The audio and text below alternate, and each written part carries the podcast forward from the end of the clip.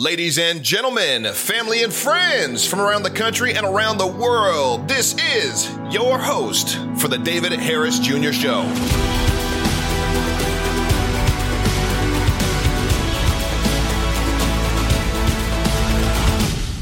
David J. Harris Junior here with the founder, creator, and C E O of MyPillow. I'm sure you recognize him. His commercials don't seem to stop.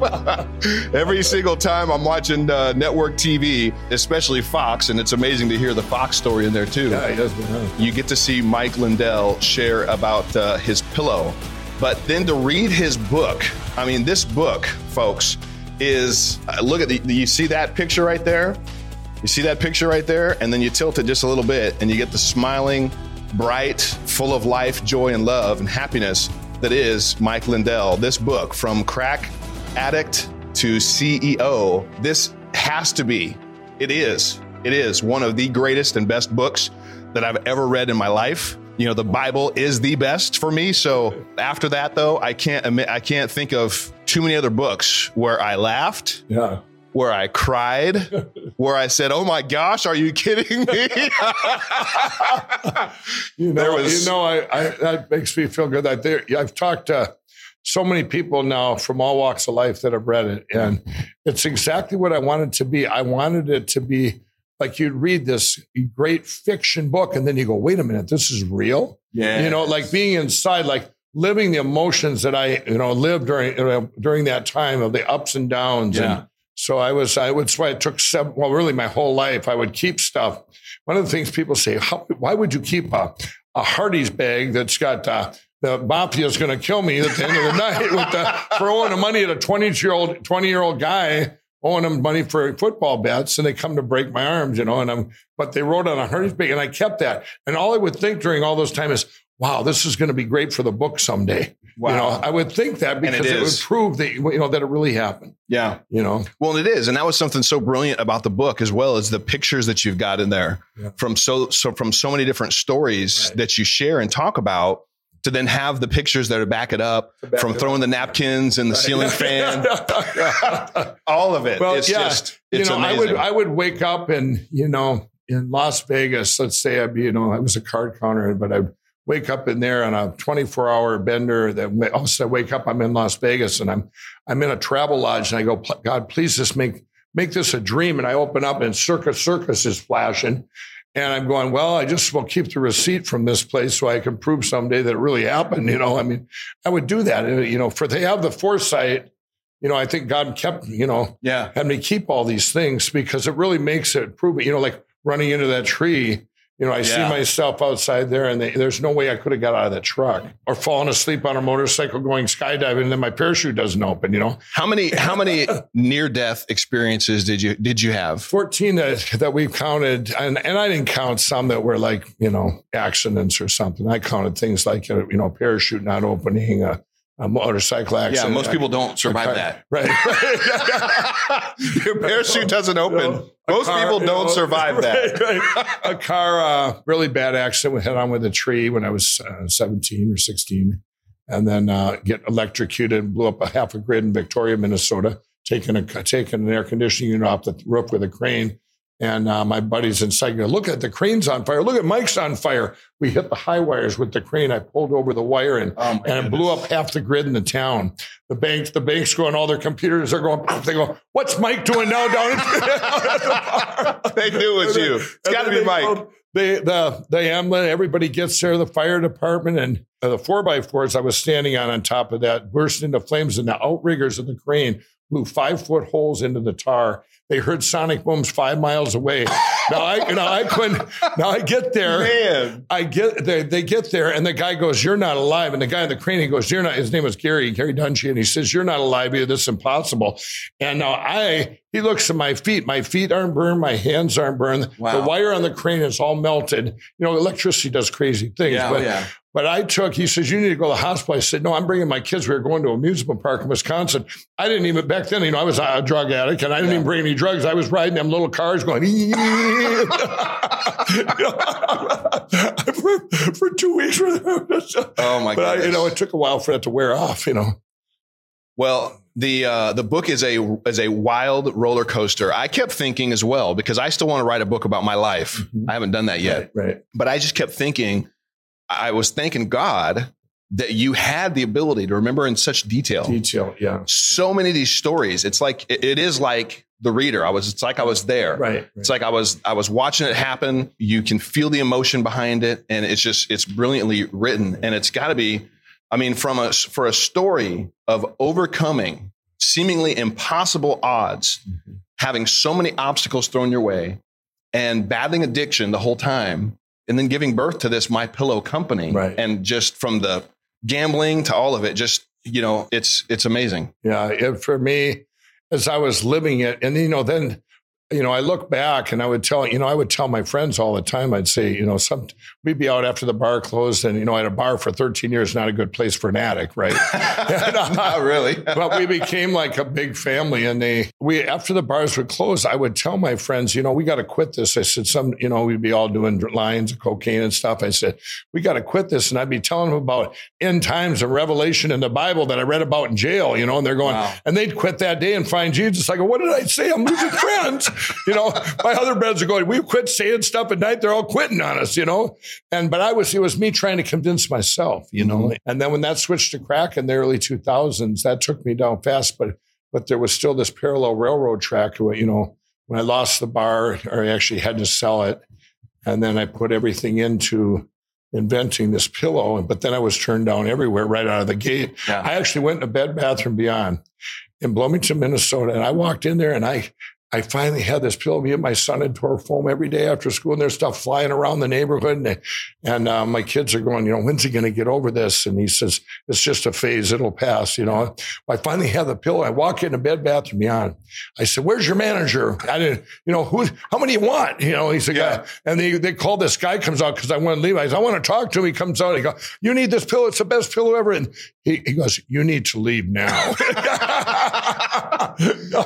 That's like, he's like, that's not how it's done. No, that's not how it's done. We have one buyer and you don't get to see him. You know? The entrepreneurial spirit that you have, the drive that you have, I, I really think it's going to speak to you, everybody listening, right. watching right now that has ever had a dream. And then to even think that, you know, or or have to experience your own family and friends thinking you're crazy. Yeah. Thinking it's a phase. Oh, yeah. They said it's a phase. They said, I, it was so many naysayers. They they would make jokes about it, you know, going, Mike, Mike's going to invent a pillow. you, know, yeah, you know, he's really lost it now, you know.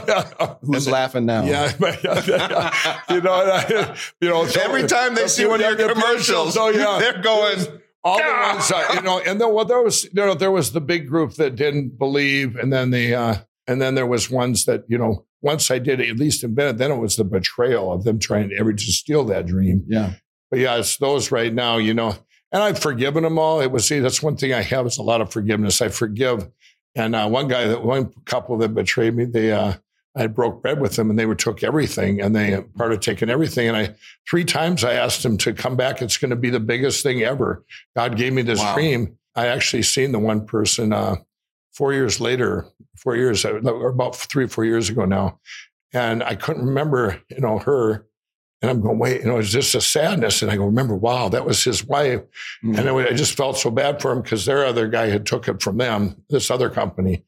You know, it's like they make bad decisions based off greed, you know. You know, I see it all around me. I say, you know, I was in the book, I was in a, I don't know if that made the cut. I'll tell it now if it was, but I was in a, a Milwaukee Held, you know, held, held by gunpoint, and uh, I had my truck was gone, and I uh, was in the worst part of Milwaukee in the hood, and the uh, my truck had been gone. I had pointed out my ring and all this stuff. I was going to get it all back, but I was so cracked up, I couldn't, I couldn't move. I had to wait for the crack to wear off to think my way out of this, and I get all the way up. It's like a country song. I get everything back that day in reverse, you know, yeah. and the next day I'm eating with these three millionaires, and and each one of them pulled me away from the table and said, whatever you do, don't tell them you don't have any money. And then the next one pulled me away. Whatever you do, don't tell me. I felt safer with those guns than I did with these three because they were wow. trying to carve up my what I had done, you know. Wow. And they, uh, so it just, you know, you know, there's there's uh, like I say with addiction, addiction affects everyone, no matter how many forks you eat with. Yeah. But there's just doesn't, just because you're uh, some big multimillionaire, there's as bad up there as there is down here. I felt safer, though, with the gun thing, because I knew where they were coming from, all the wounds and stuff, you know, how they were, you know, they're out of, you know, desperation. These guys were out of pure greed and evil, you know. Yeah. You know, it's a difference. You know? But, yeah, I think back to some of them stories. And that was that one in the book?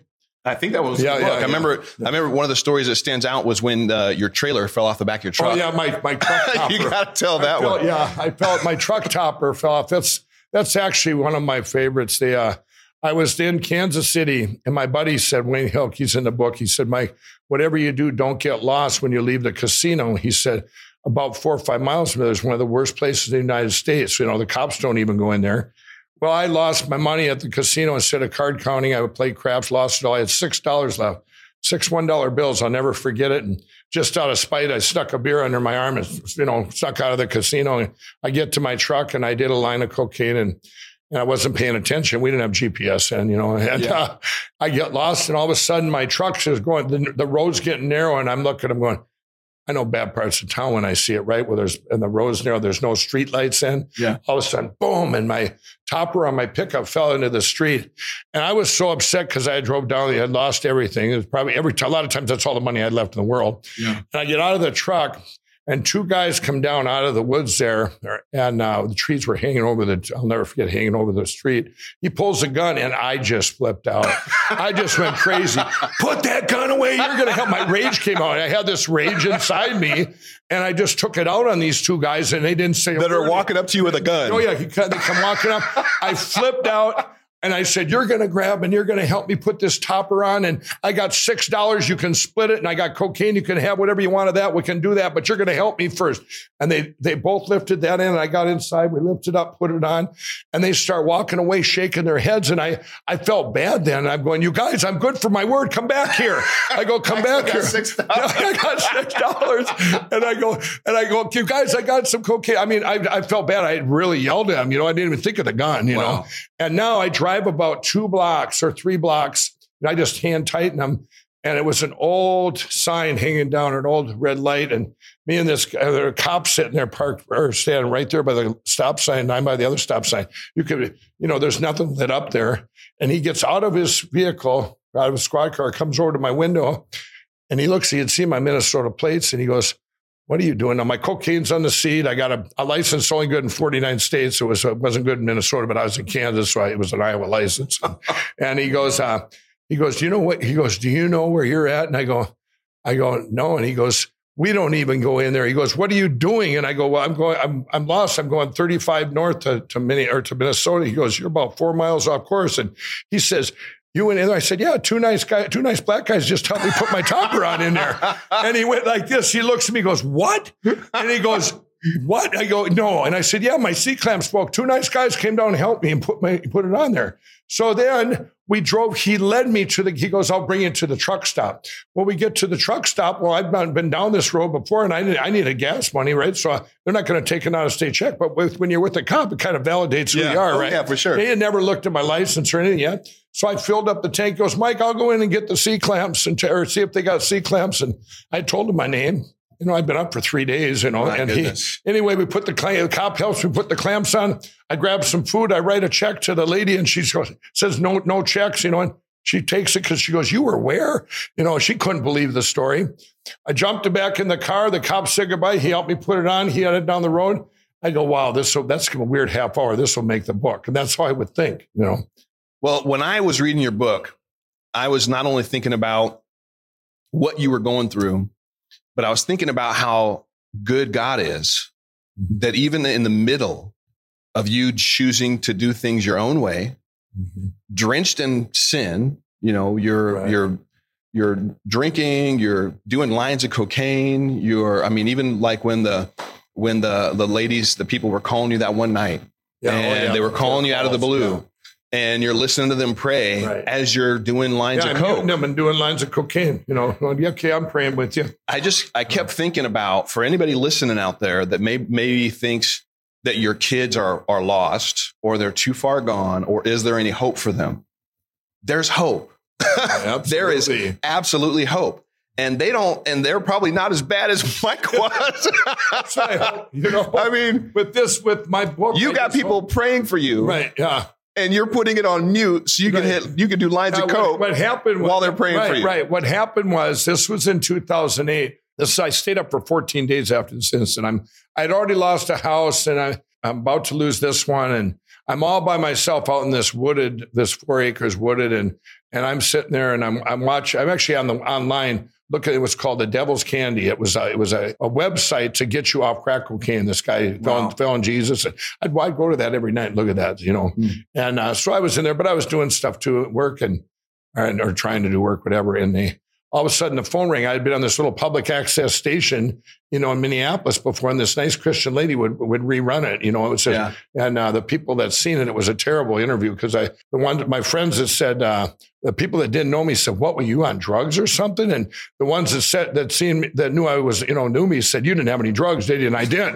So I was all nervous, you know. Oh, I was goodness. all nervous. Well, anyway, this the phone rings, and this lady goes, "You know, are you that guy I've seen on on Channel six?" And she, I said, "Yeah." And she said, "Well, I don't want to buy a pillow. I want to pray with you." Mm. And I go, "Okay." And I so I'm going. So she starts praying, and I mute her, and I'm doing lines of cocaine. And she was about a half hour later, she gets done praying. And, and I said, thanks, and goodbye. And about an hour later, another lady calls up and she says, this one, I know these people and now. These people, th- th- these calls like this weren't normal. Never, never in the history. I would never get calls for pillows. This was just a fluke that I even got two calls in the same day for that even had seen me on that little station that ran three years earlier, two years earlier. Wow. And then this lady, another lady calls, she goes, yeah, she says, I don't want to get, are you that guy on T V, blah, blah, blah. And same story. She goes, God's call, you have a big calling and, and I'm, God said to call and pray for you. Is that okay? And I said, sure. So she prayed for two hours, man, you know, and, man. and I'm, and I'm, I didn't mute her as much because I, you know, it was, I was getting into the prayer and, yeah. and then all of a sudden three in the morning, I get another call. I'm still up. This guy calls up and he goes, are you that guy on T V? Oh, I love this. And he goes, part. He, I go, yeah, I go, and you got to realize this thing never airs. And he goes, well, I'll tell you what. He says, I don't believe in God. And he goes, I keep getting these dreams. I'm supposed to call you and say, what you're doing is important to God. I hope my dreams stop now, you blankety blank blank. And he slams the phone down. And at eight in the morning, this last one called and she calls up and she goes, I don't. I answered the phone. I said, um, you don't want to buy a pillow. You want to pray. And she goes, how did you know? I said, oh seems to gosh. me, it seems to be the thing. That but they, but that started. When God has your number. Uh, and that started the fourteen days. I didn't go to bed. I had a warrant out for my arrest. I hit, we hit out downtown Minneapolis and I come out of the room and all three of the biggest dealers are there. And they go, yeah, I go, what are you guys doing? They go, you've been up for fourteen days. You're going to bed. And how, when I said, how much crack you got left? I had a few rocks left. And I'm, you know, I'm, I'm not arguing. I mean, if anything, I said, I've only been up twelve, you know, and yeah. whatever. And they, and two of them leave. And the other one, I'm, you know, I got, I probably had two or three rocks left. So I wasn't worried yet. Yeah. Well, now I ran out and I'm farming on the floor and looking for pieces. And, and, uh, and he's sitting in the chair and I look over and he finally fell asleep. And it's two thirty in the morning. And I head down to the streets. And I'm telling you, you thought you were going to get, I, you thought you were going to get lucky oh, and yeah, score absolutely. some. Absolutely. I, I went out. And did that area know you? I mean, oh, was yeah. it, were they were used to no, you no, getting they, stuff? No, they, they weren't used to me getting stuff there. I mean, they, because I bring it, you know, I'd bring it upstairs, you know? Yeah. So, so, but so it was easy for him to get the word out. The one guy who's been interviewed for the book, he says, oh, it was easy. I went down and said, you see that crazy guy with a mustache, uh, that white guy with a mustache. He said, don't tell me, we'll kill you. And so they put so, the threat so, out in the street. So now I come back up. I, I mean, I went out in a, about a quarter mile ring. I couldn't buy. I couldn't get it. You know, your your crack dealers cut you off. It was, and I said to them, I said, "What is this? An intervention? What?" They go, "Call it whatever you want, Mike." Now I came back upstairs, and I'll never forget these words. He comes. He stood. He's sitting up for me. He goes, "Give me that phone." He says, and he, this is the picture he took. Bad one there. Wow. And that, he said, I'm going to take a picture. You're going to need it for that. Because I would always tell that's, him, that's the picture. A, that's the picture. He goes, you're going to need that for that book you've been telling us about. And here's what he said. He goes, he goes, man, you've been telling us for years that this pillow thing is just a platform for God. And you're going to come back some year, someday. And when you quit and help us all out of this addiction world we're living in, and we're not going to let you die on us. And it, it kind of, and that hit man. me. And that hit me hard there when he said that. I'm going, wow, these guys care that they, that I live, you know, and they, because I would tell them that all the time. I go every, if you talk to a, a hundred of my friends, it, whether it was downtown in that where I where I stayed downtown Minneapolis, or yeah. I stayed out in, out in Chaska, Minnesota, wherever it was, every one of them was told that I want to quit sometime, and I have a calling. It's going to be so big and help so many people, and they wow. believed it. It was their hope, you know. So many amazing stories. I don't want you to. I don't want you to spoil too much of them because I want every single person to get this book to support Mike. I, I had I had encounters myself reading this book. I mean, I had so many amazing, special moments with God when just reading some of the things that he went through. It reminded me of times and things in my life that I'd gone through that I'd forgotten about, where God was there to save right, me, right, right. where he protected me, right. where he gave me grace, which is unmerited favor. You didn't do anything to deserve it. Right. God is just so good that he he wants to save and bless and reach his kids. Right. So, you, you know, I want to say something too, is uh, one of the things you all find interesting is, you know, God chased me all those times and protected me. It was like, and when I was, when I went to write this book, this book has been seven years in the writing. Okay. Wow. Now you all see me with my cross on T V, and I used to wear my cross, you know, I, cross even well before I was ever on T V, right? No, in, you know, when I was an addict, in before, you know, before that, I wore, I always wore it on the outside of my shirt. Well, I'd have people calling me up, and they would be, you know, non-believers and stuff, and they'd call me up. Now, I wasn't saved yet, and they'd start in on me about wearing this cross. And I'd go, you know, you and I would start telling about end times and all this stuff, you know, same thing I did to my friends. And they'd find find Jesus, and I'd go, there, take that, you know, and I and I keep going. But when I was writing this book, I had a guy helping me. In two thousand fifteen, one of the guys helped me then. He, he helped me a little bit. We had all the stories laid out on the table, hundreds of them. I mean, piles like, and he said to me, I said, I don't know what to leave in or what to leave out. And he goes, Mike, he goes, he grabs one story to uh, December nineteen eighty-seven, pulls it out, and he and he starts reading it, or, you know, reading that section. He goes, the normal person would surrender to Jesus on the spot there. And that was mm-hmm. nineteen eighty-seven. And wow. he goes, maybe all these things happen to you so that you're going to get to a full surrender, and mm-hmm. then you'll be able to go out and help other people. Yeah. Well, that actually can, you know, what y'all listen to this, because you're going to read this part in the book. I'm not going to ruin all, but I didn't get saved till February eighteenth, twenty seventeen. Yeah. Full surrender. So that's amazing. That uh, you And know, that's an amazing story. Yeah, and that's yeah, in the book yeah, of what that's happened. That's in the book, all the things that happened. I mean, I've there are things I felt like Forrest Gump, you know, different things, you know. I'll just tell one piece, the piece where y'all know I've been, you know, got to be friends with the president. But when, he, when I first met him was in two thousand sixteen, the summer. Mm-hmm. That's a divine appointment. You'll read about that in the book. But But all of a sudden, he invites me to the White House to, for this manufacturing summit. And I'm all nervous. I can hardly talk to people, right? And I go, who's sitting here? They said, the president's sitting here. And I sit down. And sitting next to the president. Yeah. And they're sitting. And there's a picture of me and the president looking straight on the cameras. And all my friends are going, what's this ex-crack addict doing on T V with the president? He goes, this can only be Jesus. You yes. know what I mean? Yeah. You know, and it was like these things that God has a calling for all of us. Yes. And For me, for, for me, you know, when all I, yeah, when I quit on January sixteenth, you've also, you can even look this up as I've told us so many times, but on January sixteenth, two thousand nine, I knew that day. Now that's when I quit all my addictions, right? Yeah. Well, that day that I quit, I sat there and I knew one more day. Now, was it my bottom? Well, I made sure I didn't have any money, so it'd be the greatest comeback ever to show with God all things are possible. I I did that, and I made sure of that. I mean, you know, someone would look back and bear, but well, you had a dollar left, you know. Right. I made sure I had nothing. Wow. But I knew if I went one more day, there's two things. I think the way I put it in the book, I used to work at a drive-in movie theater.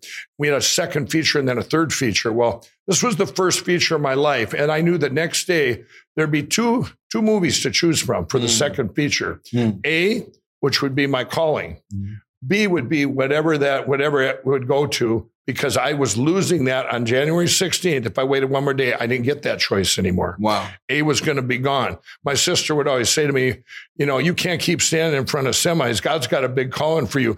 I was using that against God going, okay, you got all this big stuff for me going on.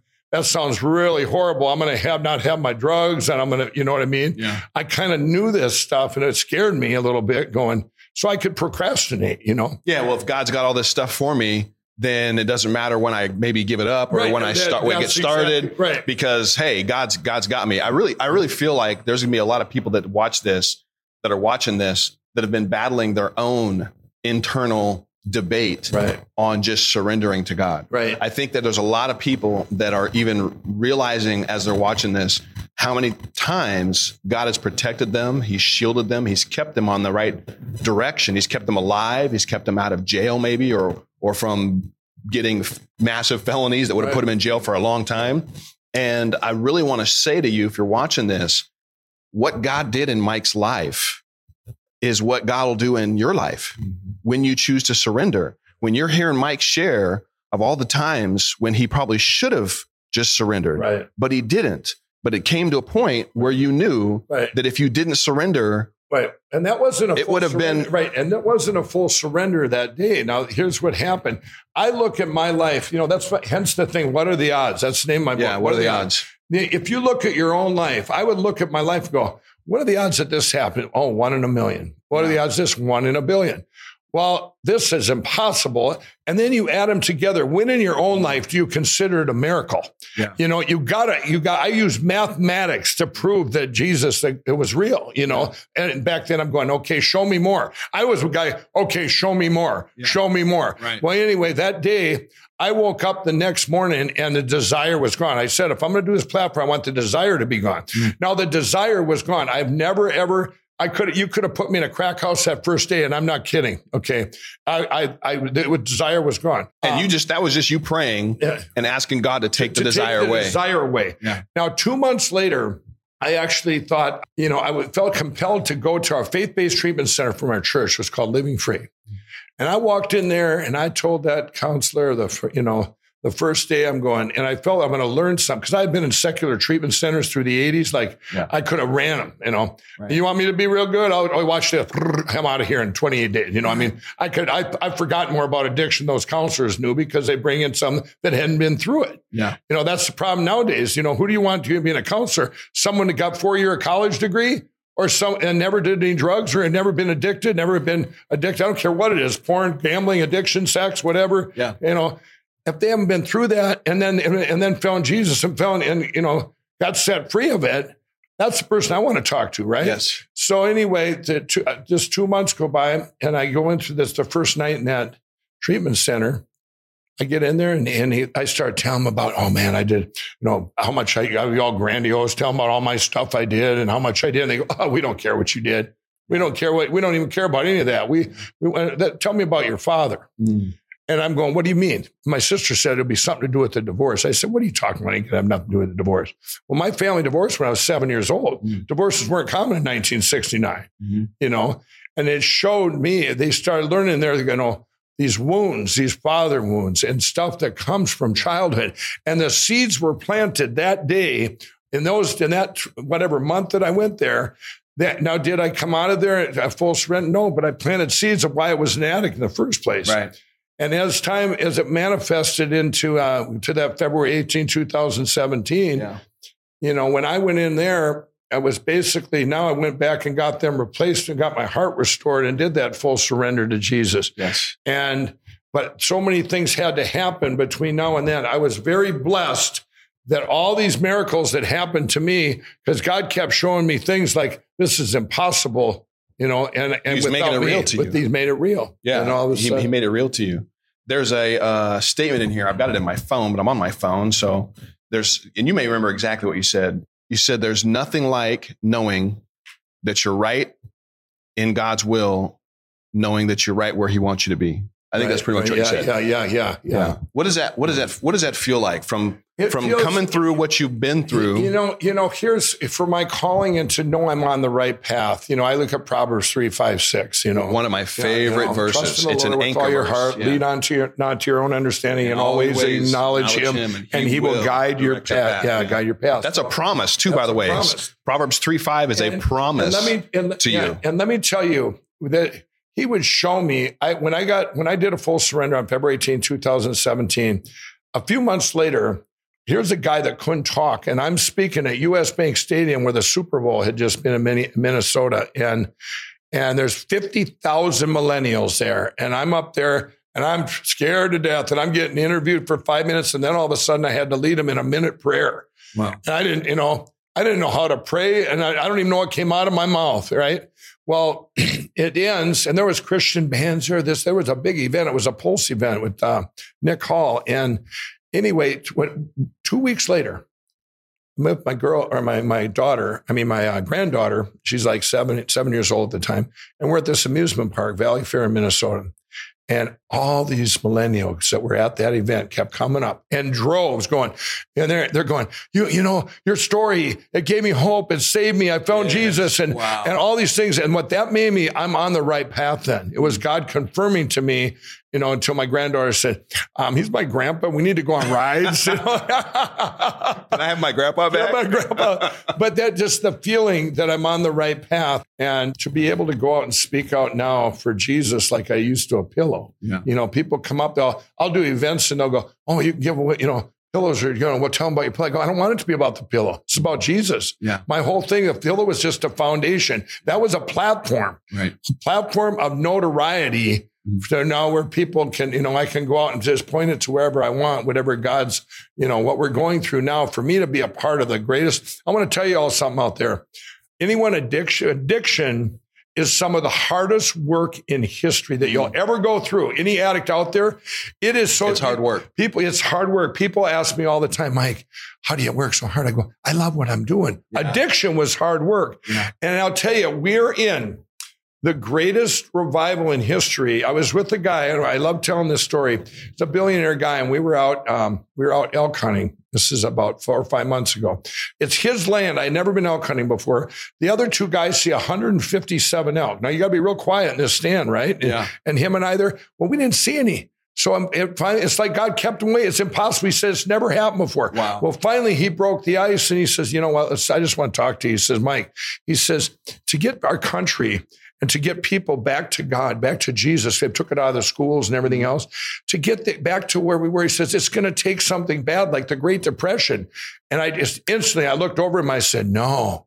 I said, the Great Depression, they had God, and they were praying for food and stuff. Yeah. I said, we have something better. We have addiction. Mm-hmm. Who's looking for hope? Yeah. More than addicts or their families. And their families, yeah. and their families. We have the opportunity in history for the greatest revival in modern history, in any, in world times. How many people in America do you think are, are addicted? How many are affected by addicted? Every single one of them affected by addiction. That's a everyone, great way to put it. Everyone, every, every I don't person. care who you are. You know of somebody now yeah. that's either dying. You know of somebody, and we're not. And we're talking a broad spectrum of addiction. We're talking whether it's overeating, whether it's sex, whether it's porn, gambling, meth, crack, cocaine, pot, uh, opiates, opioids, yeah, yeah, opiates, heroin. It doesn't matter. Yeah. They're to, but they do. Addiction is not a disease. Addiction is. Comes from wounds from childhood. Look at veterans that get traumatized of post-traumatic stress. Yeah. They had wounds when they were a child. They just got magnified when you got these later traumas. That, right. And people, you need Jesus for that foundation. So yeah. you have something there. You go through secular treatment centers. They go, oh, you spent all your money or hurt your kids, your, your family. You know, they don't like you anymore. You know, look what you did. You know, you could be, you know, you, they shame you. Yeah. You feel worse than when you went in, and now you don't have your drugs. You got, I mean, that's not that, you know, you go to a faith-based, your Teen Challenge, your Salvation Army, Union Gospel, you go to them, and you're getting your heart, you're restored. You're finding out why you were an addict in the first place. You right. know, we were just talking about that. Yeah. You go back in time, you find those wounds. Yes. And you address them. Yeah. And you and Jesus was right there. Yeah. And, you know, he was with you the whole time. It's some, some of those things you look in. For me, that's where my recovery network, my Lindell Recovery Network. That's, that's where I wanted. That's right. My next question is, tell us about the Lindell Recovery yeah. Network. The proceeds, by the way, the proceeds from my book, I, I even I even bought the paper. I self-published. I didn't want to give any money to middlemen. I, so you know, bad. Do you know how much a book out of a book, you know what you get nowadays? The author gets peanuts. Yeah. And I said, I'm, I inhabit it. I'm going to bring it right to the public. I'm going, I go to the boxer and said, here's what you're going to get. You get what you get, and you don't throw a fit. You know, I'm telling you, this is what the money is going. Girls. The money is going to my recovery network. And here's what it is. You're going to have this when this comes out. This is going to be a platform, and you're going to and it's going to have all these videos, hundreds of them, and get on there. I'll be like a tour guide, and it's going to have not people's bottoms. You're going to put in your age and your addiction, like let's say twenty-year-old opiate addict. Yeah. They might not relate to a fifty-year-old meth addict, right? Right. right. So you're going to put in your age. I'll be the tour guide. I say, hey, you guys, put in your age and your addiction. So I'll do, I'll do the first one. So I put in fifty-year-old, eight-year-old crack addict, right? And all of a sudden, all these videos are two, about two minutes long. They're not about people's bottoms. They're people that have been set free. And what they're doing is just what they didn't like about the drug. Mm-hmm. So I'm going to do one for you if you're out there. I'll do a crack addict one. I'm going to say, what I didn't like about, you just say what you didn't like about the drug. What I didn't like about crack was I didn't like the paranoias, tweaking, peeking out windows. Mm-hmm. I didn't like running out of, not having any chore boy and having to cut up electrical cord for the filter. I didn't like running out and going all over the carpet. We called it farming for pieces. And, and I didn't like uh, running out of baking soda and trying to use something else. It doesn't work and you wrecked your cocaine. I mean, there's so many. Now, I just going, said, going into A M P M at two, three in the morning yeah, to get to, some charbroil right, and, yeah, yeah, to, and, and to get a tire gauge. Right, and yeah, tire gauge, a tire tester. You got you t- take it out, pull the ends off it. Yeah. In the back of the truck, oh, yeah. you know, and get the spring out. And they, then they had, or you or you got to go get a spoon from a restaurant, you know, or something to go get it because you get something, or you try a pop can, it ruins it. I mean, what I just said, unless you're a crack addict, you have no idea what I was talking about. Yeah. But every single, you're going to look at all these videos and they're all going to be the same. What you didn't like about the drug. If I was math, what I didn't like about math was going in, you know, I didn't, wasn't math, but I've taken up these videos. Now, one of them they all say is, I didn't like going in a grocery store, a convenience store, and opening up tinfoil and tearing off just a piece and having to, you know, thinking it's not stealing. Yeah. For all of you out there that have ever bought tinfoil and gotten it home and it was missing a corner. Yeah. The, a meth head, a meth head uh, that, took yeah, that corner. Exactly right. But anyway, all these things, my, uh, you know, heroin addict, I didn't like, you know, picking off the, uh, the, as I'm driving, looking for a brown speck, whatever. But now the addicts, you know, and this could be porn too, which isn't sex addiction. They're two different things, or gambling addiction, whatever that is. You're going to see all these videos. Everyone's like a commercial. That person's been set free. That's the, mm. that's the solution, but you don't know where it is. So you're going, yeah. it just ends and you're going, what's going on here? Right. And then I'm going to come on. That's and, actually really good yeah, for addicts, right? Yeah. You hook them a little bit. Yeah, they want more. They're like, they want more. What do I get yeah. more? How do I get the help? That's yeah. what they're all going to say. How do I get to be just like them? Yeah. They're going to want it so bad. I have thousands of these. And then I'm going to say, you know what?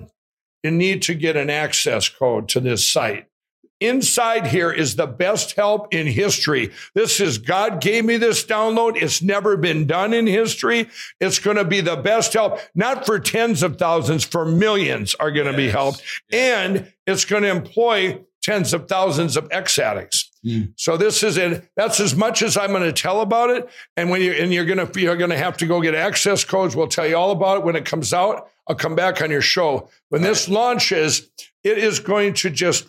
This isn't a thing. We I was with the guy when we were doing my board, says, you know, we can help four thousand addicts a year. Blah. I said, what? This is God's plan. Yeah. We're going to help millions right now. You think when I invented my, my pillow, I'll tell you how I scale. When I did my first infomercial, they said it couldn't be done, and I couldn't talk very good anyway in public at all. And we came in to film, and just a friend of mine and an audience, and and the, this producer came in from California, and and I was doing my reads, and he texts the other guy, said, this is the worst guy I've ever seen in history. He'll never make it on T V. This is a this is a joke. He said, he's paying you. Just go with it, you know. And anyway, it aired October seventh, two thousand eleven. I was living in my sister's basement with no money, wow. nothing left in the world. And and when that aired, I had like ten employees, and forty days later, I had five hundred. It just exploded. Man. So when God does something, he does it big or go home. So God gave you the download. God gave me the download from MyPillow. God gave you the download for the Lindell Recovery. That, absolutely. Every part of it. And wow. it's going to be it's such the wow. most amazing thing. It'll be the best help in history. I'm and not, we need this it. This came from God. Our country you know, needs it. We so need bad. It. Absolutely. Yeah. You're going to see all these hope matches. I want to tell you something out there. This is part of it. In my book, in December of two thousand eight, a month before I quit, my friend came to me, and I realized I'd been in treatment centers and jails, and it didn't matter. Nothing was going on working. And my friend came to me. He had been straight for four years. His name was Dick, Dick Van Sloan. And I'm sitting there all, I think in the book, I say, here he beamed in like Star Trek. You know, all of a sudden he just showed up. I heard he'd been, been gone for four years. I hadn't seen him, and I heard he had been set free. And And he, I said, Dick, what are you doing here? He goes, man, what are you doing? The Lord led me here. And I said, you know what? We didn't even talk with a small talk. I just asked him straight up. I said, Dick, I got a question for you. Is it boring? He goes, no, man, it ain't boring.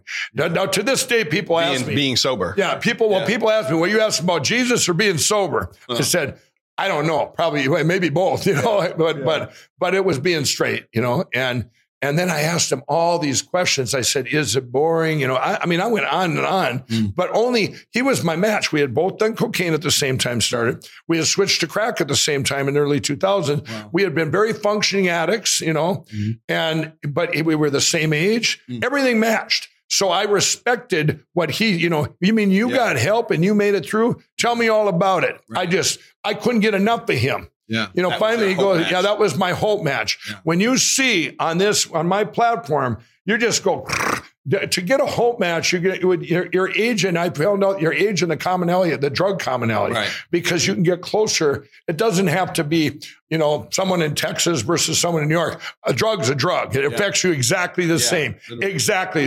The, the, what it manifests to, it's the same for everybody. It don't yeah. matter what. What color your skin is, it doesn't no. matter where you live, not no matter. No. You know, you know that from being an ex-addict. And, Absolutely. And so, one hundred percent. So, you know, you when we talked about this, David, the, those hope matches, if I'm an addict, I'll tell you what, I'm going to go get them access codes. We're going to tell you where to get them when that thing first launches. And it, they, they help. This thing now, that God brought me these pieces since I met with you and uh was that three, four months ago? Yeah. A few months, three, ago. A few months ago. You, if I sat here, it would take another hour to tell you all these pieces that we were missing then wow. that had to be filled in. And these are pieces that already existed in this country, but they, but God brought them out to you. One of them was a lady. I'll tell you one of the parts. There's this, there's some help on there. These are written. They're called keys. Mm. And these keys are biblical things for wounds that you have. That's mm. from the Bible. She had written them over the course of thirty-seven years. Wow. And she said she couldn't get them out there. She had no way to get them out there. And God said, be patient. He, I will bring them to you. Wow. And she seen me at an event and she goes, you're, you're that guy. And I mean, I got goosebumps. I'm going, I'm going, you know, and I knew it was just divine. It was another divine appointment that God keeps bringing me, divine appointments. And and it all started when uh, he brought me Kendra as a divine appointment in two thousand fourteen. Yeah, I read about that too. Kendra's over here on the side praying for us right now. Amazing information. Uh, make sure you tune in to the next episode where we're going to get into more about the president, what's at stake for this current election, why this twenty twenty election is so important, and what will happen, depending on either way it goes. You're not going to want to miss that episode. Absolutely won't want to miss it.